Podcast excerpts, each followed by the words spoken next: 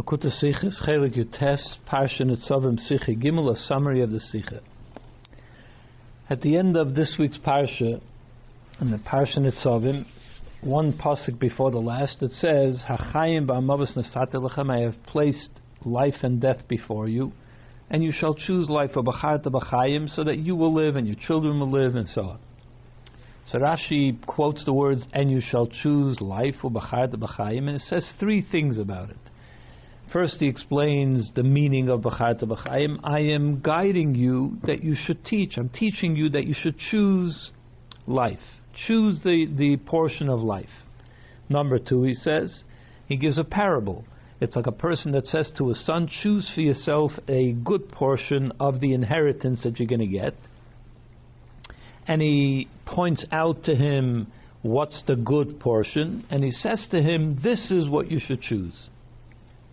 A third thing, he brings a raya from a pasuk, and he, Rashi says, and regarding this, it is said in Tehillim, Hashem is my portion. You are the one that supports me, supports my uh, my lot in life. That's the pasuk, and Rashi explains, "You have placed my hand on the good lot in life to tell me this is what you should take."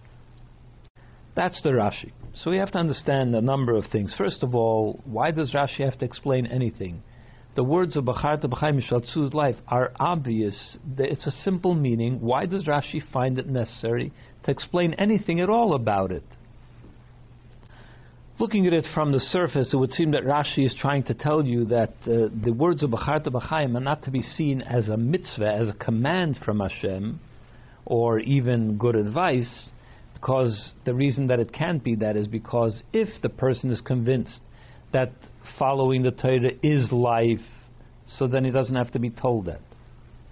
He doesn't have to be commanded to follow life, to choose life, because that's an obvious choice. So there's, not, there's no, it's not necessary to command him to do that. And if he's not convinced that this is the choice of life, so then how is it going to help to tell him choose life if he doesn't see this as life? He doesn't see Torah mitzvahs as life. So therefore, it doesn't make sense to say that it's a command, but rather Rashi says, "I am showing you." Hashem is sh- saying to us, "I am showing you what is life. This is life. Following my words, following the Torah, following my commands. That is life." Because it's not always obvious that choosing Torah, that going in the way of Torah, is the uh, is the the choice of life. Because Sometimes you look at the world around you and it doesn't seem so that way at all. So therefore Hashem has to tell you, this is life. I'm telling you, this is the choice of life. And therefore Rashi says, he brings a parable. It's like a father showing his son what's the best part of the uh, estate. This is what you should choose. This is the best part of the estate. I'm the expert. You can trust me. This is the uh, the best part for you to choose. So Hashem also says to us, this is the best choice that you can make. This is the choice of life. You may not understand it, but it is so. And he brings a raya from the pasuk that Hashem places us and uh, tells us what is the correct lot in life. What is the choice that we should make? But even if we understand it this way, why does Rashi find it necessary to bring a parable to make to explain it to us? You don't need a parable for something as obvious as that. And the, in, fact, it might be to the contrary. In the in the uh, in Hashem explaining it to us, it's more understood than in the parable. Because in Hashem explaining to us that this is the right choice, it's, it's something that is not always obvious. We see, for instance, the Derech Rishoyim Slecha, the evil prosper. Sometimes you see that Rishoyim do better. They're, they they have a good time. They're making money. They they do better in life. A tzaddik sometimes they have difficulty in this world. That's an that's a fact of life. So therefore, when you look at the world, it may not seem obvious that choosing Torah and mitzvahs is the good choice, is the choice of life. Therefore, Hashem has to explain it to us. But in the parable where a, where a person is explaining to his son, this is the best, those are physical things that a son could also understand. These are things which are pretty obvious to most people. And why is it even necessary to explain it? So explaining it in the parable is even less understood than Hashem having to explain it to us. So what do we need a parable for? Another thing we have to understand, Rashi says he points him in the direction of the best po- portion. The father points the son, tells him what's the best, and then he says, This is what you should choose. If he's already pointed him in the direction of what he should choose, why does he have to repeat to him, This is what you should choose? So, to explain, the question that Rashi is addressing is the, the, these psukim, this pasuk that we just quoted, is the second last pasuk in, the, in this parsha, and it's followed by how one should follow Hashem. You shall love Hashem. You shall listen to His voice. You shall cleave to Him, attach yourself to Him, because He is your life and the length of your days, um, and so on.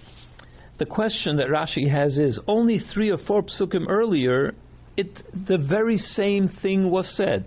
It says from pasuk Tezvav, chapter Lamed, pasuk Tezvav, I have placed before you life and good and uh, death and and evil which obviously means that life is associated with the good and, and death is associated with evil. Um, the things that I command you today to love Hashem and to go in His ways and to keep His Torah and the mitzvahs, and you will live and you will prosper, and Hashem will bless you. And if you will turn your heart away and you will not listen to Him, and you will worship alien gods, I'm telling you today that you will be destroyed. You will not have long life on the on the earth. And then he go and uh, and then he goes on the next pasuk. He says again, I uh, I appoint the heaven and the earth as the uh, witnesses that I have placed before you li- life and death, blessing and curse. Choose life, so that you will live and your children will live.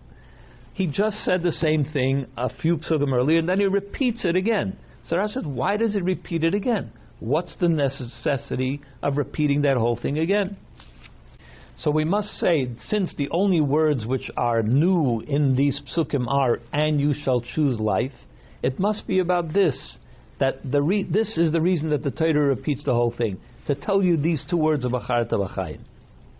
So what's so unique about the words of Acharta B'chaim that he had to repeat everything in order to say this? So Rashi says a parable of a father and a son.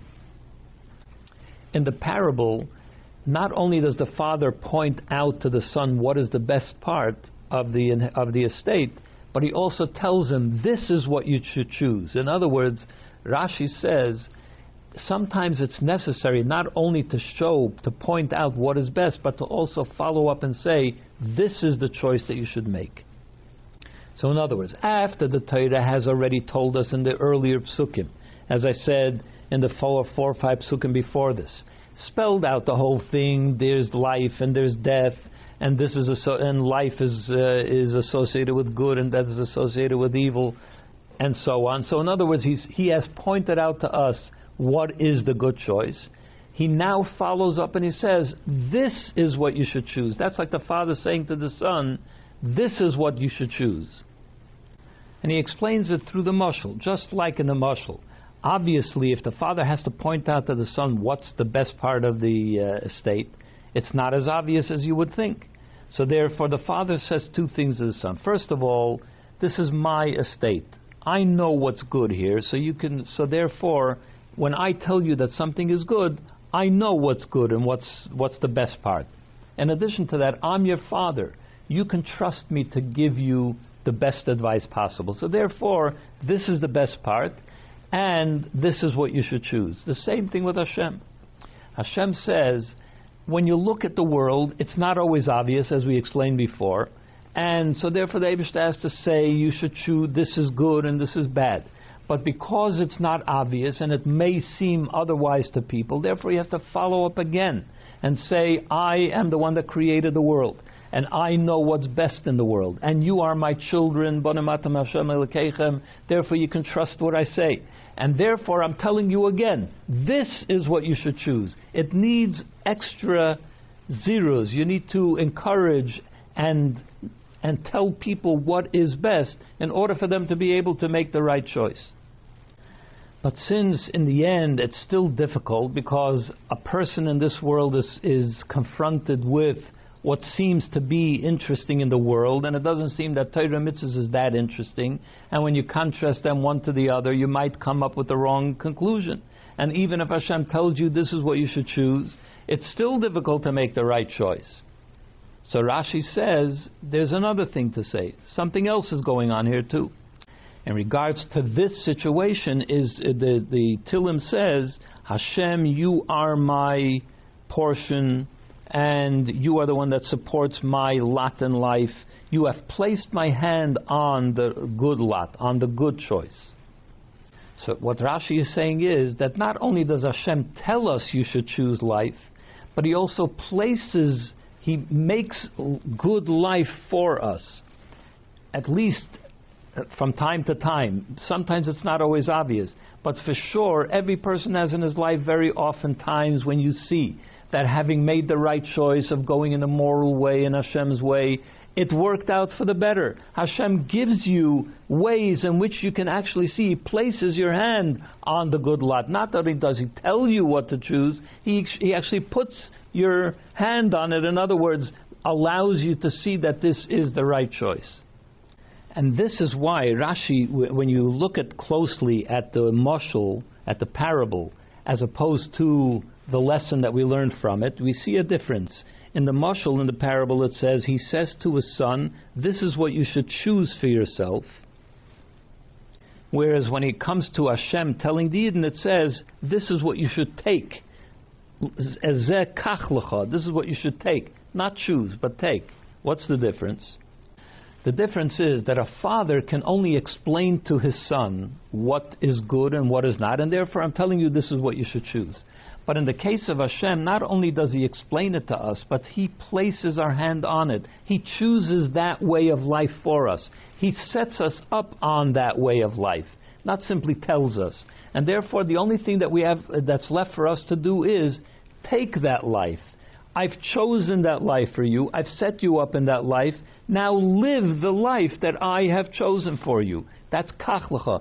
Choose that, not choose that life. That is already chosen take that life, live the life that I have chosen for you. And we find another difference between the mashal and the nimshal. By the mashal, he calls it chelik, the best portion. In the nimshal, he calls it goyrol, the lot in life, lottery in life. What's the difference? So we see that when it comes to a lottery, sometimes you have uh, two partners that want to split up their partnership, and they take they, they make a lottery about what who should take what even after they made the lottery and the lottery is finished and it's already been uh, divided, you know already who's going to get what. They, the person that gets A or B doesn't own A or B until he actually has to make an acquisition, an, an act of acquisition. The lottery doesn't make it yours in ordinary circumstances, but when Hashem divided the Eretz Yisrael for the Yidden, and it was done through a lottery, through Ruach HaKodesh, that the names and the portions were drawn by lottery, everybody agrees that there is no need for the uh, yid that was given a, a, portion through the lottery to go and make an active acquisition. The lottery made it his. So, in a similar way here, when a father says it to his son, he says, choose this, but the, the son has to go ahead and do something in order to choose it. He has to make it his by choosing it. But when Hashem places a certain life before you, that is already your life. You don't have to choose it anymore. You just have to go step in and live the life and take that life and go ahead with it. To understand this whole idea in the inner dimension of Torah, the Rashi brings out sometimes Chassidic, uh, all the time, Chassidic concepts as well. We see it over here too. And the difference between the portion as opposed to the goyrel and the difference between choosing and, the dif- and taking, we can also see it. Uh, we see that idea brought out in uh, in a Hasidic concept as well. How so?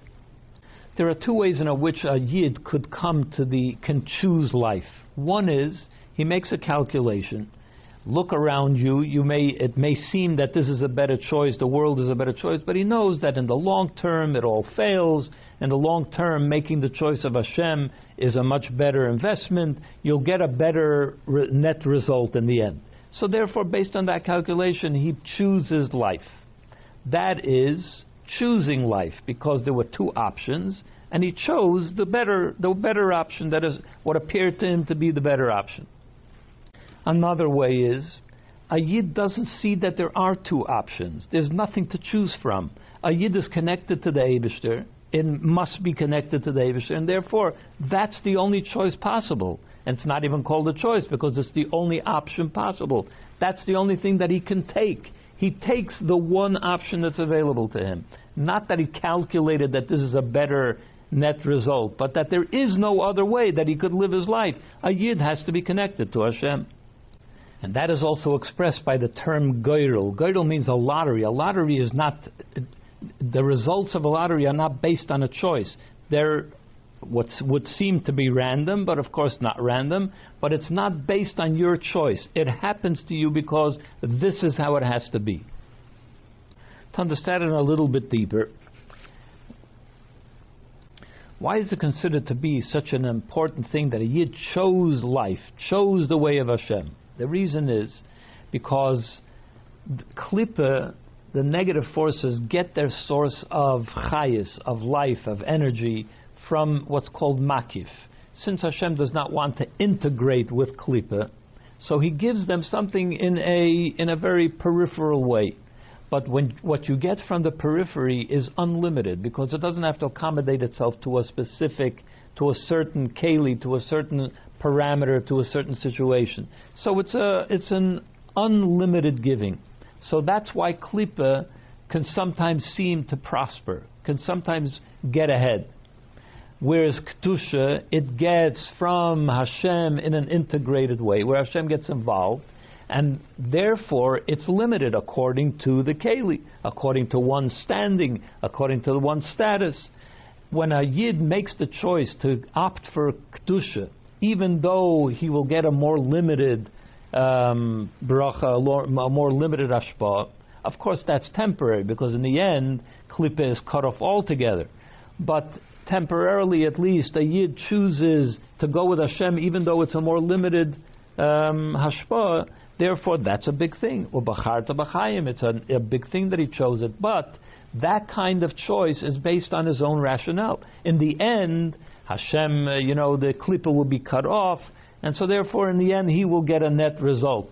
But it's the choice is under, is now understood to be an important choice, but it still comes from a rational conclusion. The other way is not because he makes a calculation. It's just simply that a yid cannot live with anything other than Hashem. Everything else has to be rejected. Nothing else is of importance. Not, it has nothing to do with what will he gain from it. It's just that I can't be connected to anything else other than Hashem. But the question could still be asked if a yid's ultimate choice is that he chooses it from the depth of his soul, and because there cannot be any other, it's not even a choice. It's just taking what is right, you know, the the thing which I should rightfully be connected to, and it can't even be called a choice because there is no other option. So why does the Torah say oh, "Bacharta b'chayim"? Why does the Torah call it a choice? The reason for that is because in the depth of the soul, in the source of the soul, in the very essence of the soul, there cannot be any other option. But the way the soul comes down, the way the soul reacts in the world, it lives, you have to bring down that choice that the, the essence of the soul is connected to. It, when you live in the real world, it has to come down in a way that you can relate to it. That has to come through seichel. It has to be understood by your rational mind why you're making a choice, that you're making a choice.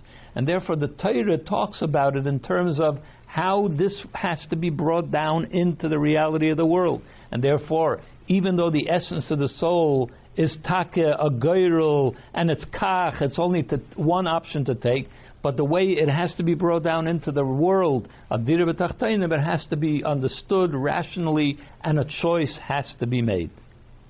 And that's why the uh, Parsha Nitzavim is read always right before Rosh Hashanah, the Shabbos before Rosh Hashanah, not only because of what it says in the beginning of the Parsha, that Atem Nitzavim, which talks about Rosh Hashanah, that you will walk upright in the judgment, but also at the end of the parsha, it talks about choosing, and that's what we do on Rosh Hashanah.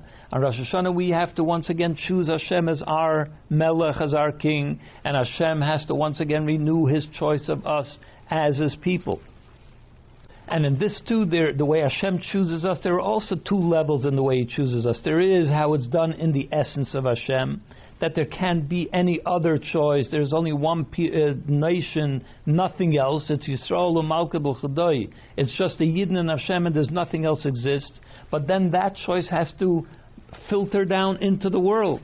And the way it filters down into the world is that V'yisem li amim, you will be my chosen nation from all the other nations. In other words, there is a comparison to the other nations, and Hashem has to choose us from amongst the other nations. That's how it happens in this world. Similar to the two choices that we talked about before. And since on Rosh Hashanah it all has to come around once again, everything has to happen once again, therefore we read Parsha Nitzavim where it explains the two levels of choice or connection that the Yidden have to Hashem, and that's how it also plays out again on Rosh Hashanah.